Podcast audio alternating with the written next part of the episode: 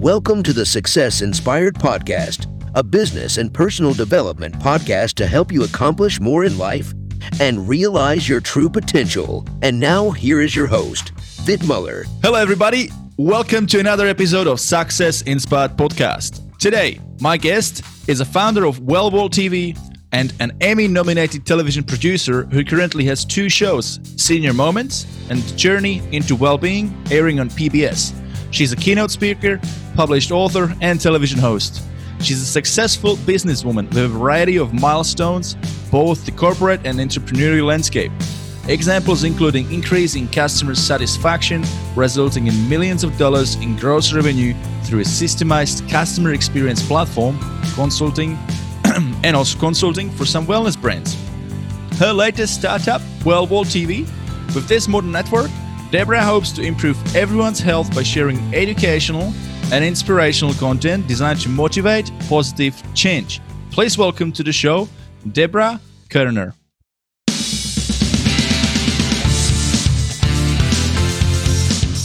Woo! Thank you, Vit. That was amazing. Thank you, Deborah. Thank you. Great to have you in the show. Now, since I've already introduced you a little bit, what's something that not many people know about you? Hmm. Well, most people don't realize I'm half Portuguese because I, I tend to look more German, English, and Irish, which Yeah. is like my other genealogy. But half of my family has like dark brown curly hair, brown eyes, and brown skin, and then there's me. Wow, it's a bit of a bit of a mix. Nice. And where are you, where are you where are you zooming from today? I am zooming from beautiful South Florida, one mile from the ocean, which I try to jump into at least five times a week because that's how that's how I'm keeping my sanity these days, Vit. Nice. And you guys you guys have summer right now? Yeah, well, our we have summer year round. It's just you know it's always eighty plus. I mean, I, the lowest it ever gets is maybe fifty degrees or something like that. So um, Oh, yeah, we're nice. definitely hundred degrees today. All right, I'm gonna convert it into Celsius, but I think it sounds sounds warm. Sounds like a warm weather. Yeah. So that's good. Yeah. All right. So tell us, uh, tell us, us, and the listeners your journey because you've done quite a lot of things, and based on my research, I can see you've also delved into some, uh, you know, uh, business of massage from from that from corporate world to to now running a successful uh, well-being TV network. So tell us that journey. How did you how did you get to that? Well, I started probably just like any other college graduate. You know, I went to university, I graduated, and I just started in my career. So I think because I'm just a type A, you know, workaholic type person, I, I was able to elevate pretty quickly. And so I would, I took on director of marketing positions very quickly. I would change companies, I would be recruited.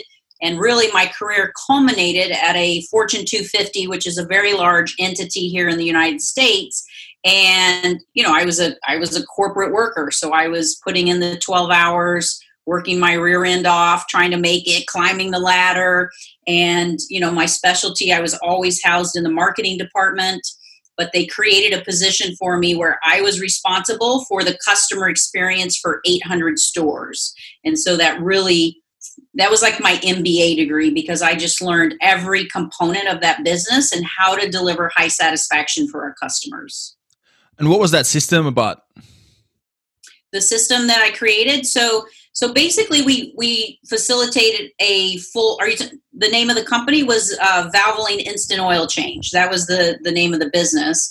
And then our the way we mapped that service path was we conducted. You know, it cost us a quarter of a million dollars to do full blown customer segmentation. So I knew my customers better than they probably knew themselves. And then by understanding those customers, that then you can uh, take those real data and make better decisions in the business.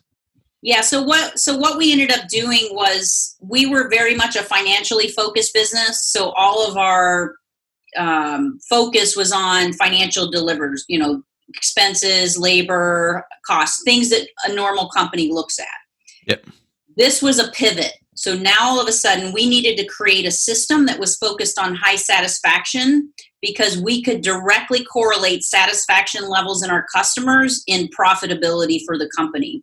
So, for even just to give you an example, if a customer says they're highly satisfied with their experience with a business, or they just say they're satisfied, the difference between those two scores is significant. In fact, it can actually sink a business.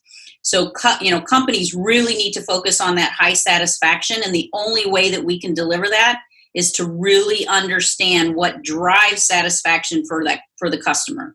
Mm-hmm. So, for example, in the in the instant oil change business, it was obviously speed of service. People want to get their car in and out as quickly as possible. They don't want to be pressured when they come into the service center. So a lot of times they felt like technicians were trying to oversell them. You know, yeah. hey, I'm just here for an oil change. Oh, you need your transmission and your tire change and all that. Um, you know, they wanted to um, clean service center, friendly and knowledge customer or, um, customer service representatives. And so my job was to understand all these nuances and create a system across 800 stores so that every customer that came in was getting a high level of satisfaction with their service. Right, from start to finish, when they enter that um, service yeah. center and how they're being communicated to and how fast it takes and not being sold to any other things they don't need. Yeah. It really comes down to customer service and those technicians having those skill sets as a of a customer service. A lot of times they don't they don't have that. They really just they they really just technicians and they just want to fix your car and look at other other opportunities what else they could fix so there's a bigger bigger bill, right? Yes, exactly. And it touched everything. I mean, our signage, uniforms, training processes, the way we communicated, our marketing, like everything was involved in creating what we called a touch point. So they were all touch points with the customer. And so I had to oversee and kind of analyze every single touch point to make sure it was in alignment to what I knew was going to drive high satisfaction for them. Now this is good. This is good. This is actually uh, a really um, a topic that I, I well, an area that I enjoy doing because understanding those touch points, like you said, unless you document those touch points and have it well doc like have that system around what are all those different experiences uh, for the customer um, and having it almost like scripted like this needs to happen that way this needs to happen kind of that way. I mean there's always a room for a bit of a you know personality stuff but uh, when you do that then you can you can assess that. You can do that you can do you can send out that survey get that feedback from a customer see what see what it spits out and then reflect back on your system on those touch points and because you've had it documented and you're following through and hopefully everybody else and all those technicians and everybody in the team doc- follows through with it then you can assess that based on okay that's true that's a true data here okay we've got this feedback okay what can we improve here I love that because we have that in the, at the gym that I manage here. Um, same thing, you know, we look at okay, if we do in a Facebook ad and kind of that whole from start to end, right? Yeah. If we do a Facebook ad for uh, promoting, you know, for say for a 45 uh, challenge program, what does that ad look like? What does it say? What does the ad promises to then what's being said on the phone? What do we say on the phone? you know what are some of the automated touch points what are some of the actual real t- like person touch points with communication trying to get them onboarded you know sold onto a trial program right mm-hmm. then once they sign up for the program what happens then how do we how do we make sure they get the best possible experience and that first impression and all those things and then ultimately did they achieve um, were they satisfied over those 28 days let's say it's a 28 day program did they achieve a, a good result and are they actually going to convert into a membership. Hmm. Yeah. Sometimes that. it's just like the real subtle nuances. So when we, I launched like a system wide customer satisfaction assessment tool. And so when our first round of scores came in, we were like in the 67% range, which is average. So mm. only 67% of our customers were highly satisfied. So when I looked at the key drivers that we were measuring, feeling pressured, we were scoring very poorly on. And so, what the shift that we made was when somebody pulled into the service center, it was different if it was a technician or the customer service person saying, Oh, you need a cabin air filter. Oh, you need this. Oh, you need that. Because then the person felt like, I just came in for an oil change. Why are you pressuring me to try to get these other things? Yeah. So, the shift that we made was we downloaded all the manufacturer recommendations into our point of sale system. So now when the customer came in, we could look at their mileage and say, oh, you're at 68,000 miles. Did you know that Ford recommended you have a transmission fluid exchange at 50,000 miles?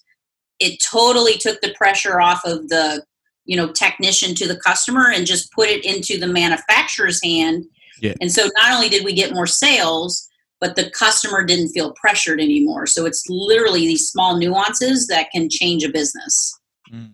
Big takeaway from this I'm getting is that you can have all these different touch points that are assessing, but ultimately there's only some of them that or that ultimately some of them have that really big impact. And so yes Yep. they're the ones who need to change face, right? And then you can worry about those little ones that make less impact. yep Awesome. exactly So tell us what happened then. So you big big experience in the corporate world, then you moved into straight into wellness, or wh- wh- how, Yeah. what, was, what was that transition? I think this will be inspiring for your listeners who maybe are in the corporate grind and they're thinking about, gosh, if I just did something on my own, you know, how would that look like? So I was basically burning the candle at both ends and I was feeling it. So I was in my early to mid 40s at the time and I just didn't feel good. I you know, I was I had gained weight, I couldn't sleep, I had chronic heartburn.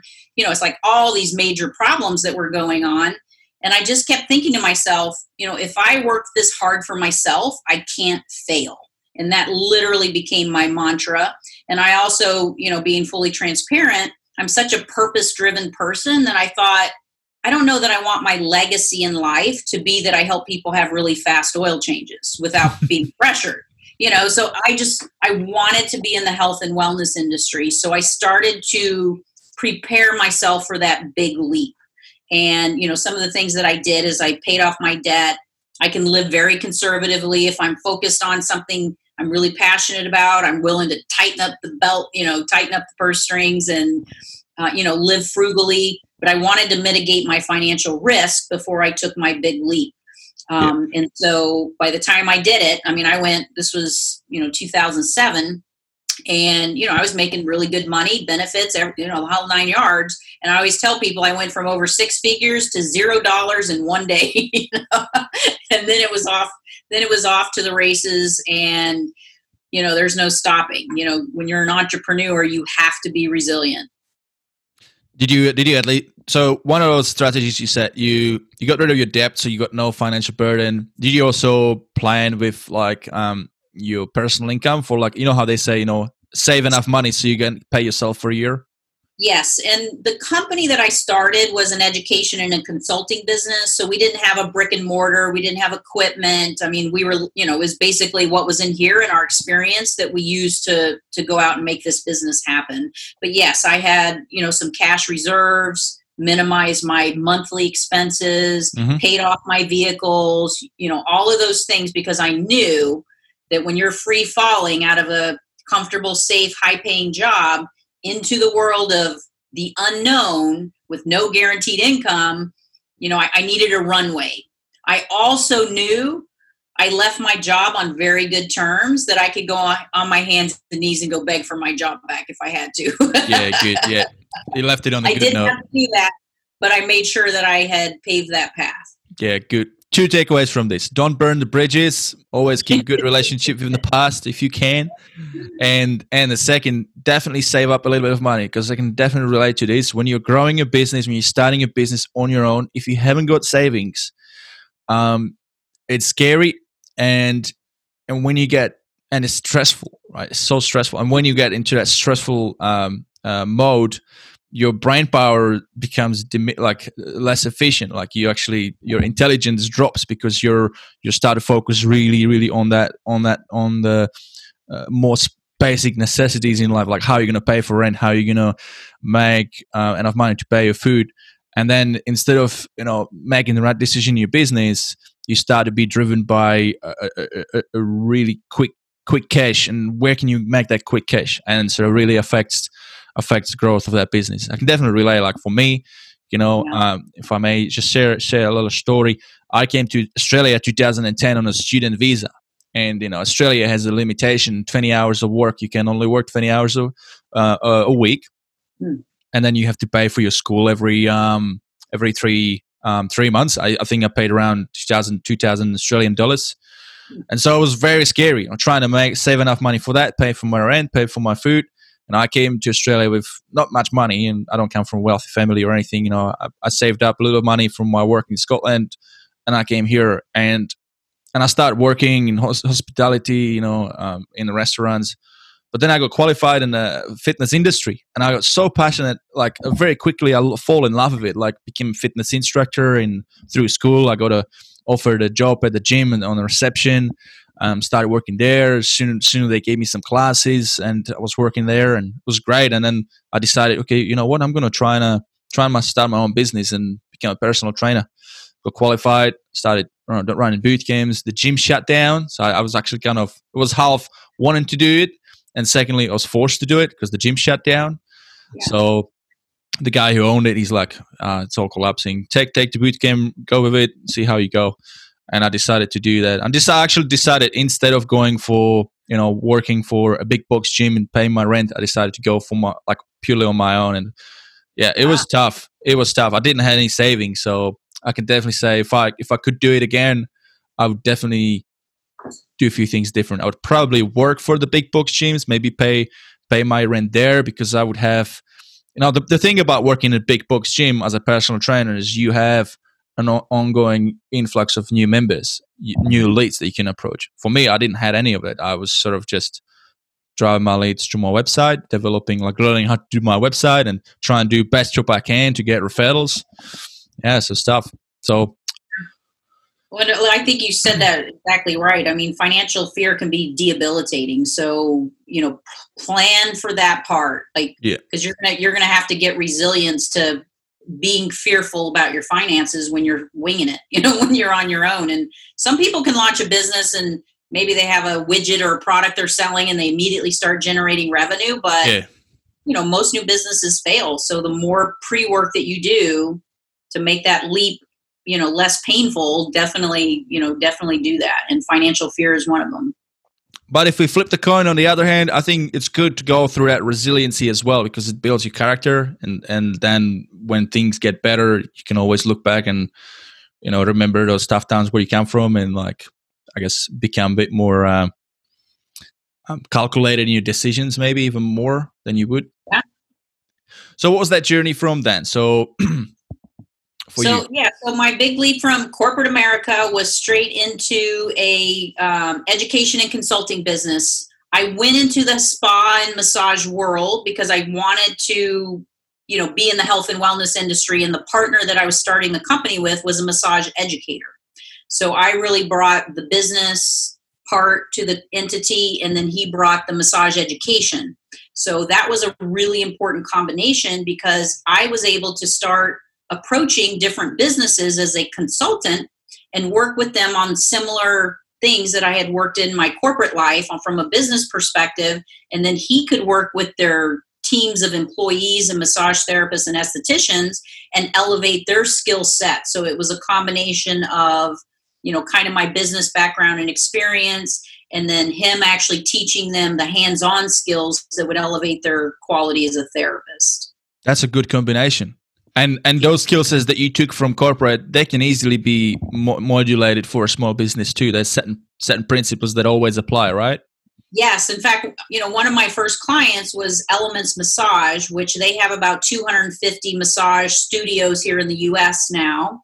And so i started to work with the ceo and the coo and we mapped what we called the service path for elements massage. And so it, I, I, always say I made the leap from motor oil to massage oil. Yeah. So, uh, which was a good leap. Um, but but basically, I had to dig into the massage experience and really understand the nuances of what would make a client happy or a client unhappy. And because you're a therapist, you probably know some of these things. But it's, yeah. You know, a, a lot of people are nervous when they come in to get a massage for the first time. So they need an open and welcoming therapist. So if a therapist just comes in the room and says, Joe, you're up, and then turns their back and walks out, you know, somebody that could be a detrimental experience.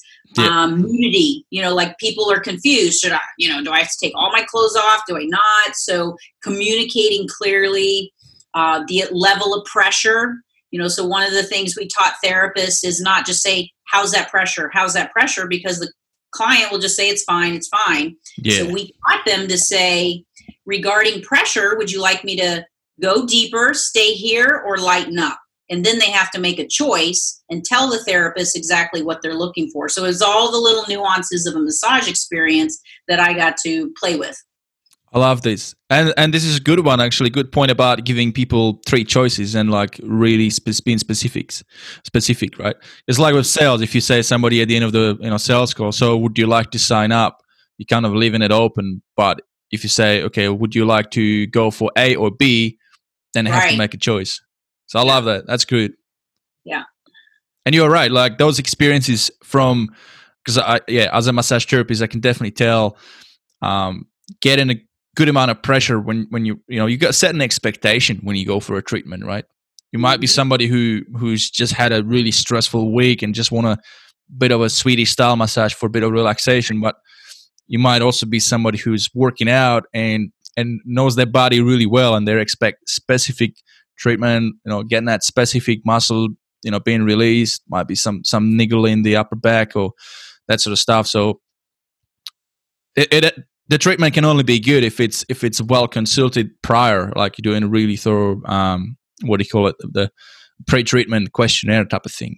Yeah, and that's usually where dissatisfaction happens in the massage experience because most most therapists are good at basic techniques. So they learn Swedish, they learn some deep tissue stretching, but it's the nuances of the customer service part of the massage experience that causes dissatisfaction and that's not what they're taught in school. So that's so i wrote a book for massage schools specifically to address the nuances of that service path so a massage therapist could understand it's not about the skill necessarily. That's important but if you're not you know doing your intake properly if they say they're having neck and shoulder pain but you don't address that you know those are the things that cause you know levels of satisfaction or dissatisfaction with that type service.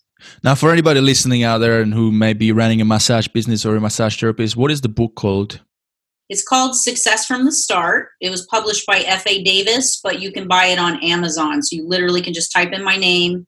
Uh, my last name is k-o-e-r-n-e-r success for the success from the start uh, business principles for massage therapists, and and you can buy it on Amazon there. Awesome. I'll make sure I'll put it in the show notes. Now, moving on from that, where did you go next? Did you jump into what you have now, um, well, TV? Yeah, it's a, I I did a little uh, I did an Instagram live this morning because I still wasn't doing what I feel like I'm supposed to do in the world. So I have a lot of you know sc- talent and experience in business, but I still, you know, I was doing that to make a living, but there was part of me that still felt like I wasn't doing what I was supposed to do. Mm. And so after that doctor's visit, where I, I when I was in corporate America and I landed in the doctor's office and he literally he handed me five prescriptions instead of helping me change my lifestyle and I felt like I'd been sucker punched. So when I reflected back, I knew that that was a critical moment because my desire was to educate people on all of the different types of modalities that existed in the world outside of just taking a prescription and marching to the pharmacy. Because there's a whole world of ways that we can take care of ourselves that were not actually always offered. Mm. um, and so that was really when i reflected back i knew that my passion and purpose rested within that. The next critical moment for me was um, when oprah winfrey who had been doing a talk show forever announced that she was leaving her talk show and starting a new network called OWN, she put out a request for a reality TV show. And so it was the first time I thought, wow, you know, if I had my own TV show, what would I do? And I was like, well, I'd be like a health explorer. I would travel the world and uncover these great stories on Ayurveda and chiropractor and massage. And just as I learned as the host, I would share that with my viewer.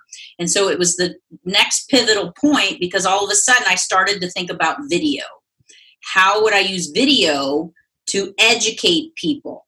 And so I put together a concept for a TV show, like you mentioned, Journey into Wellbeing was my first TV show. And I went and pitched it to my PBS channel, public broadcast here in the States, mm-hmm. and they liked it. And they said, All right, if you produce that show, we'll broadcast it. And I was like, Oh, crap, I guess I'm producing a TV show now. That's awesome. So I better get on that. so, what goes into producing a TV show like that? Well, see, and that's like the, you know, I was an independent producer. um, I had the concept, so I hired a creative director, you know, somebody who had been producing video for for a while, um, but also got my passion. Like that's a critical you know, component. You can find a technician, but you need to find somebody who really believes in the vision of what you're trying to bring to life, and that's how I built my team. So yeah. I had my camera people, and then I hired a PR person, Deborah Locker, who had been she had been doing productions for a while. So the three of us uh, Jason Palmer was my creative director. The three of us came together and said, Yeah, I think we can do this. So the first thing we shot was what's called a demo reel. And mm-hmm. that's where you create a sample of what the show is going to be. And then you use that to go out and try to get sponsorships, advertisers, and so forth to get funding to come in for your first TV show. But I didn't raise a single dollar on that first TV show. Right. So this it was entirely, and this is again something for I think is important for your viewers because one of the things I always say, you have to be willing to invest in yourself before somebody else is going to be willing to invest in you. So if you don't believe in yourself enough to invest in it, why would you expect that somebody else is going to invest in it? So you've got to, if you believe in what you're doing, you have to be willing to invest in yourself to get it going. And that's mm. what I did. And the second show I did, I got uh, at least my costs were covered. And by the time I had produced my third TV show, I actually made a profit. So it's, um, you know, you really got to believe in yourself and be willing to take that leap. And then others will see it. And then you have credibility. You know, you have a, a stage you can stand on and say, well, I did do a TV show and it's still broadcasting on PBS. Oh, okay. I'll give you some money now. yeah. so the big takeaway from point, point I'm getting from this is that when you're starting a new thing, be prepared not to make any money on it the first time because I mean, it's yeah. a new thing, right? You might not be perfect at it, but it's that uh, going back to that resiliency, being resilient and believing in um, in why you're doing it uh, from the first in the first place, right? And yeah. going through that process of okay, um, self reflection.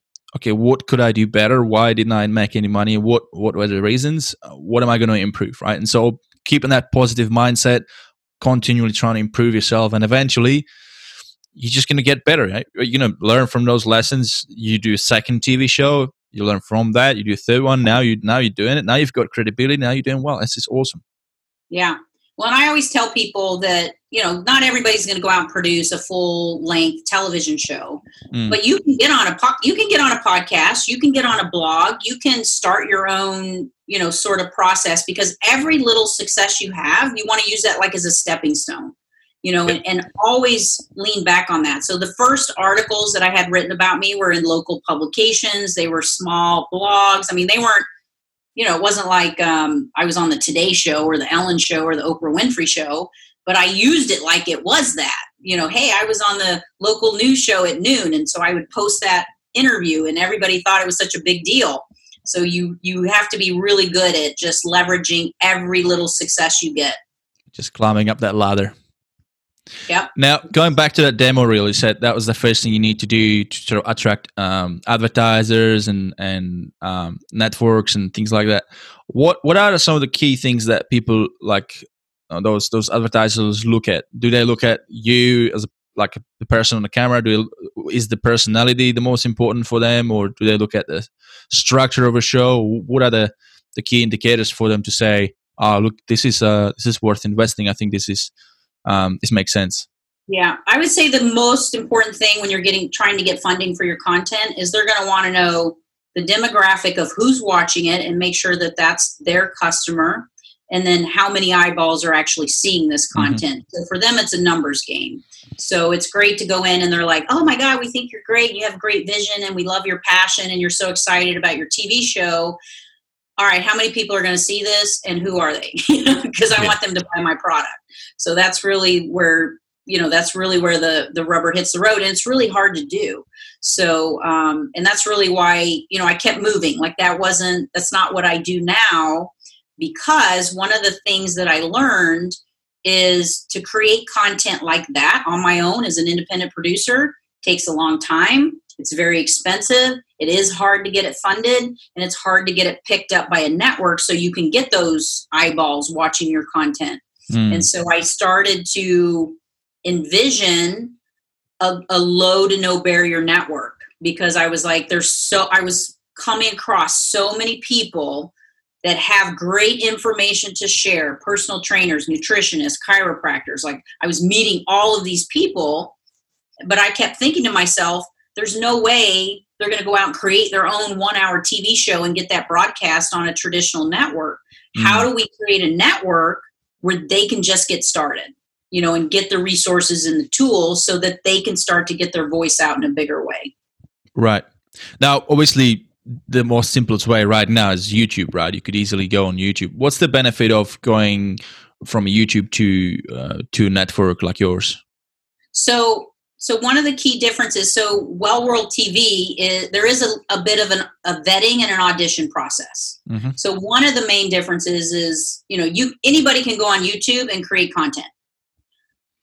There is an audition process so there is a sense of being kind of a vip member of the network and then also the educational resources that we provide. So i'm guessing 90% of the video content on youtube is not great. when you come when you come to Well World TV, we have education and training resources specifically so that by by the time you push that record button, you already know what the heck you're doing, even if you've never been on camera. So we we do like a four week training, and the first part of that training has nothing to do with video recording. It's about clarifying your purpose and passion, finding your voice, uh, using keyword analysis and strategy. So you know you're creating the content that people are actually searching for. Mm-hmm. the branding and marketing. So how are you using your content to actually invite the viewer to take an action?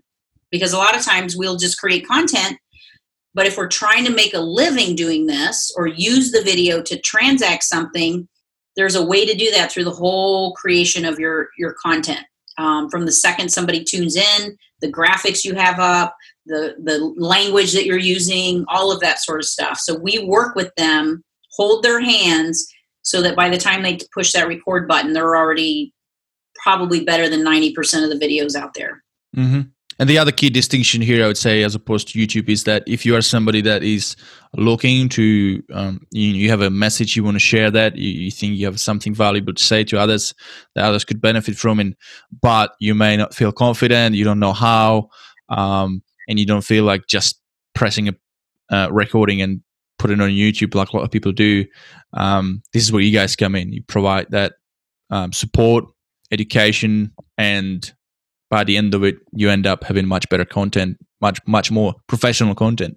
Yeah, and for me, it's fulfilling because I feel like my purpose in the world is really to be that support and resource and energy that helps people get out and share their message. And that's what happened in that doctor's office, you know, in 2005 was mm. that sense of what can I do as a human to help people understand there's more out there in the world. So now, fast forward 15 years later, and now I have a network that is really built to help these change makers who want to make a positive difference in the world get their message out in a bigger way. So I always like to think about that because it was like that moment in the doctor's office was pivotal, piv- pivotal, pivotal to where I am today yeah. and it was a horrible moment.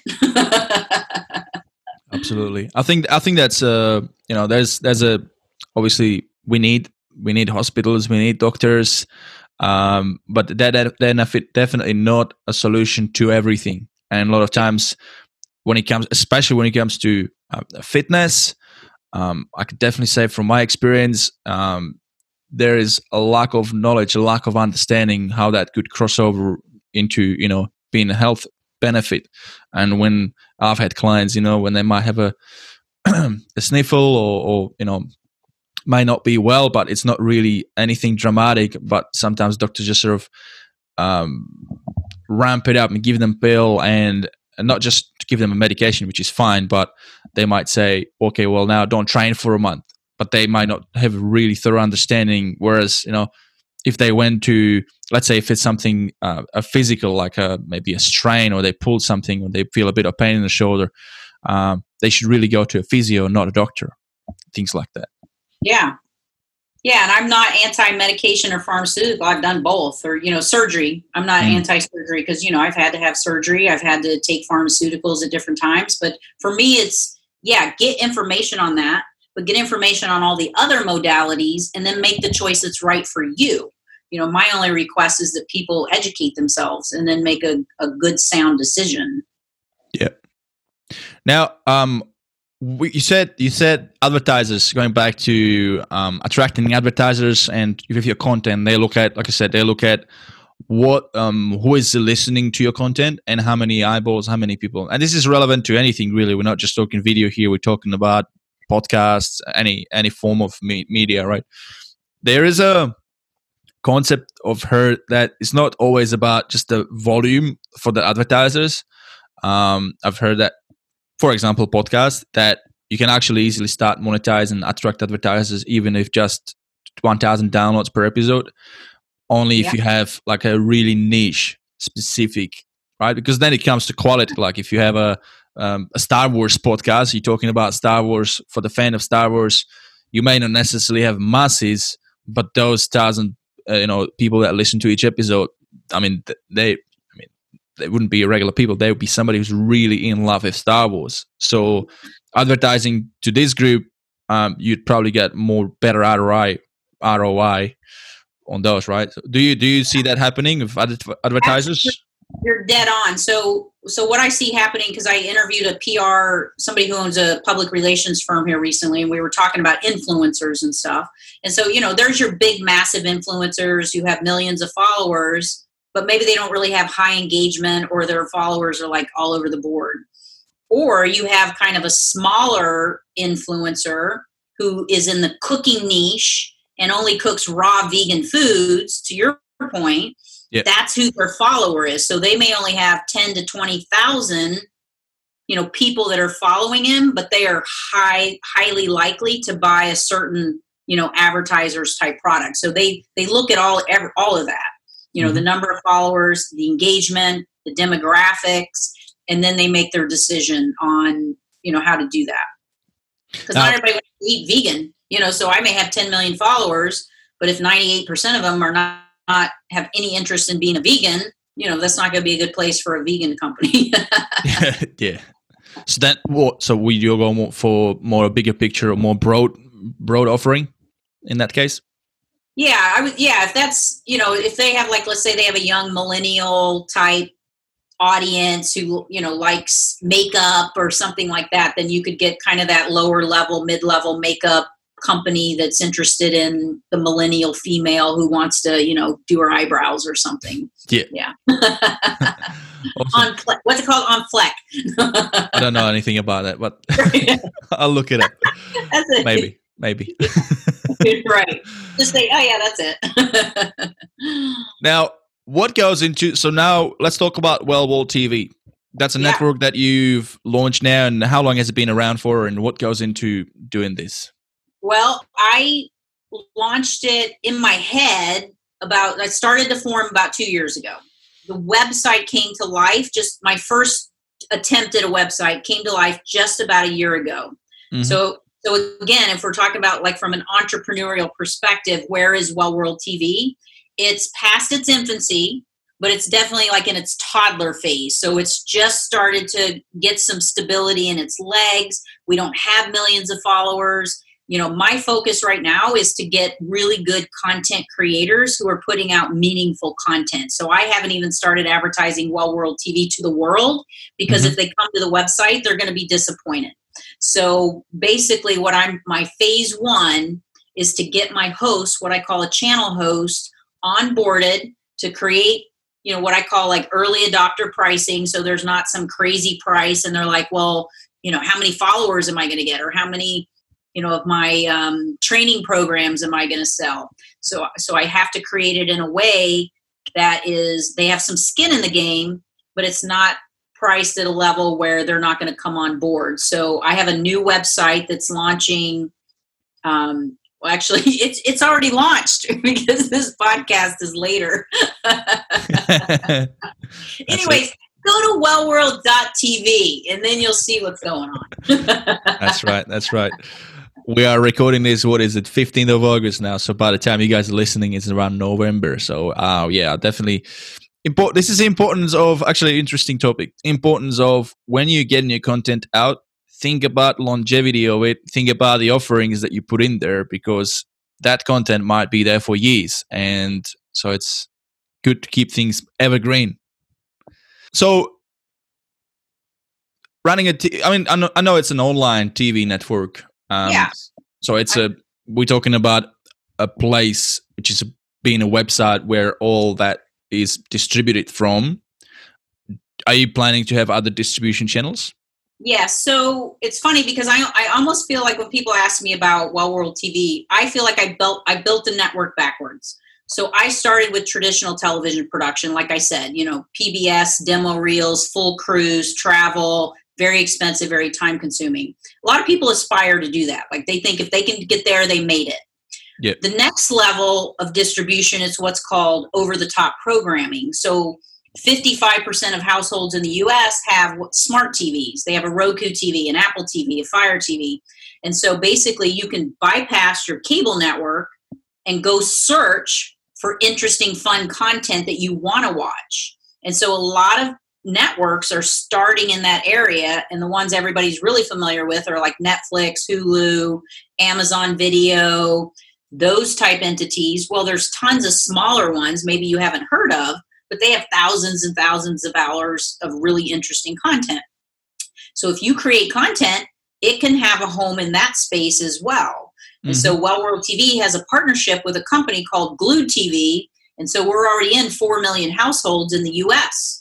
So already, if somebody, and you know, you can not spend hundreds of thousands of dollars to do a regular TV show. You might just get a single camera, good lighting, a little background in a studio, and all of a sudden your content can be placed there. So we can help people with that. Mm-hmm. And then the entry, the gateway is social media and doing you know kind of what we're doing here because people think oh i'm not good enough or you know i need to wait until i have professional crew and professional camera. But the reality is and i think what you know our circumstances of being more shut in people have started to go live on social media where maybe they never would have done that.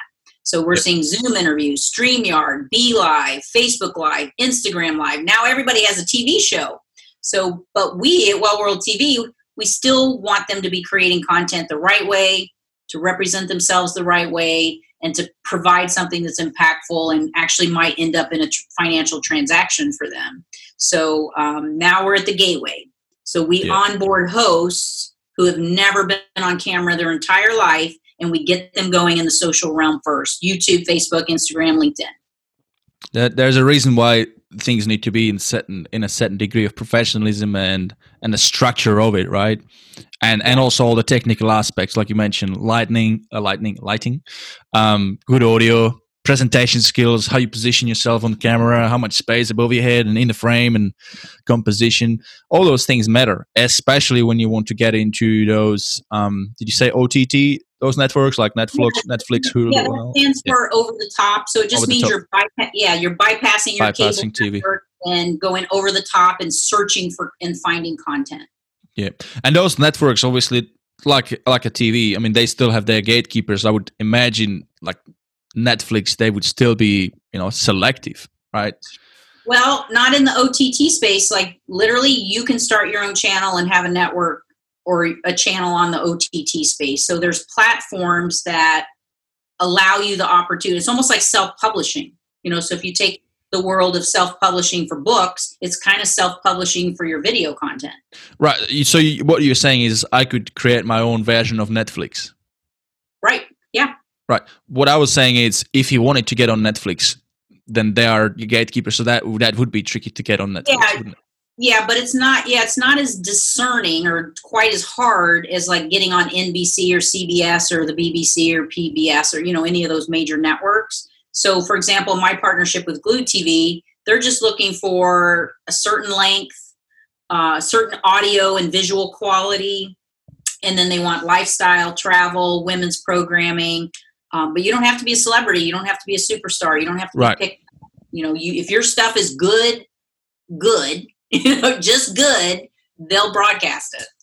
and also maybe the bigger bigger the fish um like say tv if it's a tv then they might be um set, having a more say to what like to your production and how it's done right? And when it comes to you know your own it's your own show you it's your own creativity. You don't want anybody to tell you how to do it but yeah. that's well, that's, that's, another one isn't it?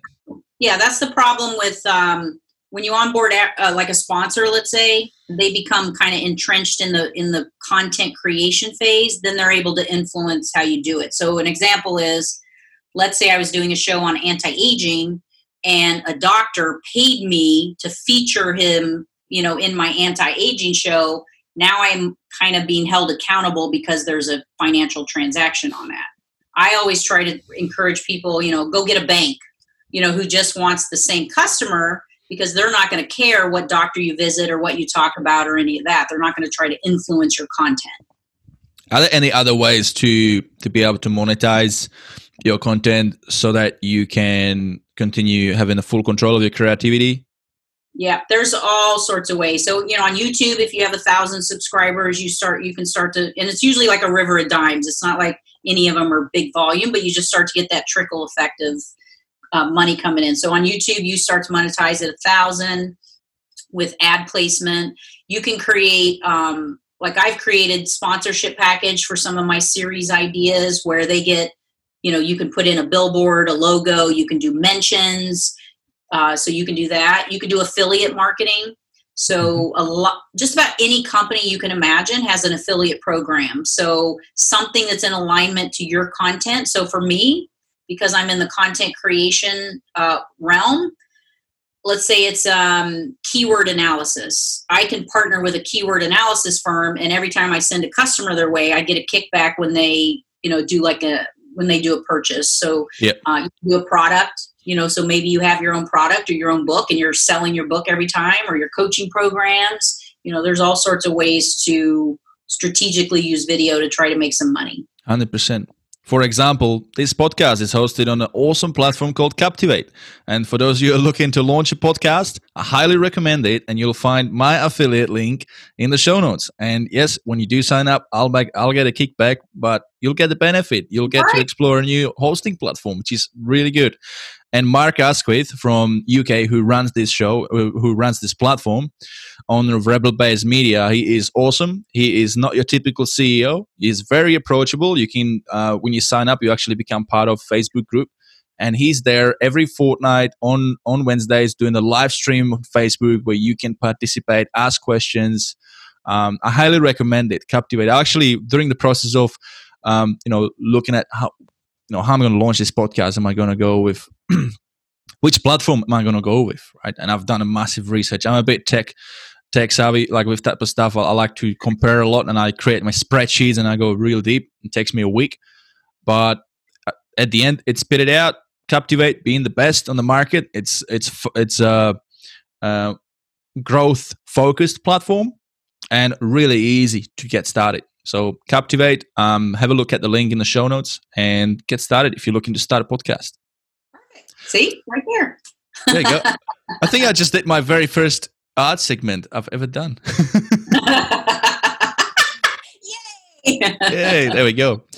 Now let's talk about those presentation skills. So obviously, camera, lights, sound, um, and then what's actually happened on the camera. Those are the four elements. Would you say? Yes, and I would say definitely audio is the most important because if people they're willing to forgive a little bit if your lighting's off or if you don't look exactly right or you're stuttering or you know you're mumbling your words they'll forgive you but if they can't hear you or if your audio is kind of garbled they'll jump ship so i would say yeah. audio is definitely most important but in today's world you can literally you can get a simple little ring light that you put in front of you to you know make sure your lighting looks good you know, I'm just in kind of a business room here, but this would be totally appropriate to do some broadcasts from. Exactly. I just, got, I just got these ones. These are really good LED lights. Um, I've got two of them, and they've got these little flippers so you can position it, and they've yep. got a little what's it called? Little you can adjust the temperature uh, of the light, so more yellow or more more warm, white, more, cool. more, warm or cold. Yep. And, and, the strength.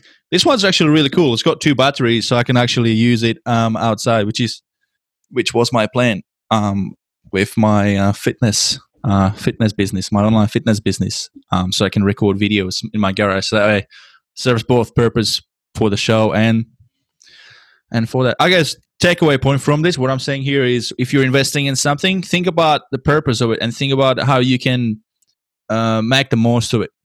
Right, especially if you're starting out, you might not have that much money.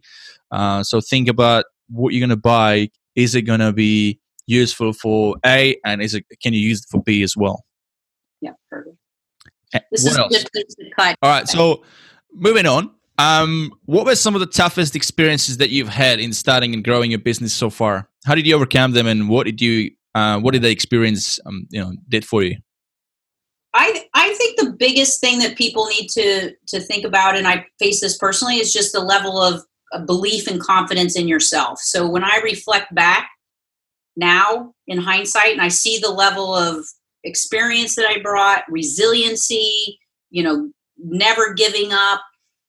If I had believed that at the beginning, I think it would have changed, you know, my trajectory, uh, you know, as far as how quickly I grew or how much, how quick, you know, the amount of time it took me to do something. So that's definitely, you know, one of the things that stands out for me is just, that's a tough little cookie right there who did all that. And what about those ones when you did started to see the success in your in your business? How did that impact your lifestyle? Um, well, it's it's. I mean, I feel like I'm. I just constantly am riding a roller coaster. So I reached the peak peak of my success in like 2017, 2018, and that's when I took my next leap. So once again, it was like I was thriving. I had consulting contracts. I still didn't feel like I was doing exactly what I was supposed to do. So again, I left all that behind, took another leap, and here I am again in a startup phase for you know Well World TV and just you know working so hard to to get that going. So um, I, I don't know. It's just in my nature. I think those of who are listening that that understand what I'm saying, it's just it's just part of your DNA. you know, you're you're never you're never done taking those big leaps and trying to bring something to life. Absolutely. I can definitely relate. Now, this show is about inspiring others to be at their best as well. What do you do uh, yourself to keep at your best? Do you do you work out?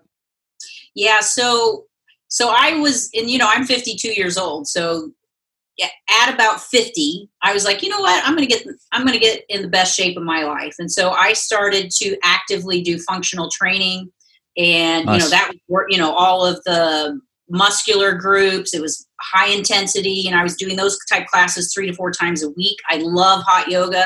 I was doing hot yoga, and then on the days when I don't feel like doing I just go walk. You know, yep. especially since we, you know, more shut in. I don't want to date here, but you know, when when the world shut down, I just went out and walked and swam. And, you know, I live close to the ocean, so I, just take advantage of your environment. Get out, move your body, and just stay active. I, I feel like I wilt if I'm not staying active in some way.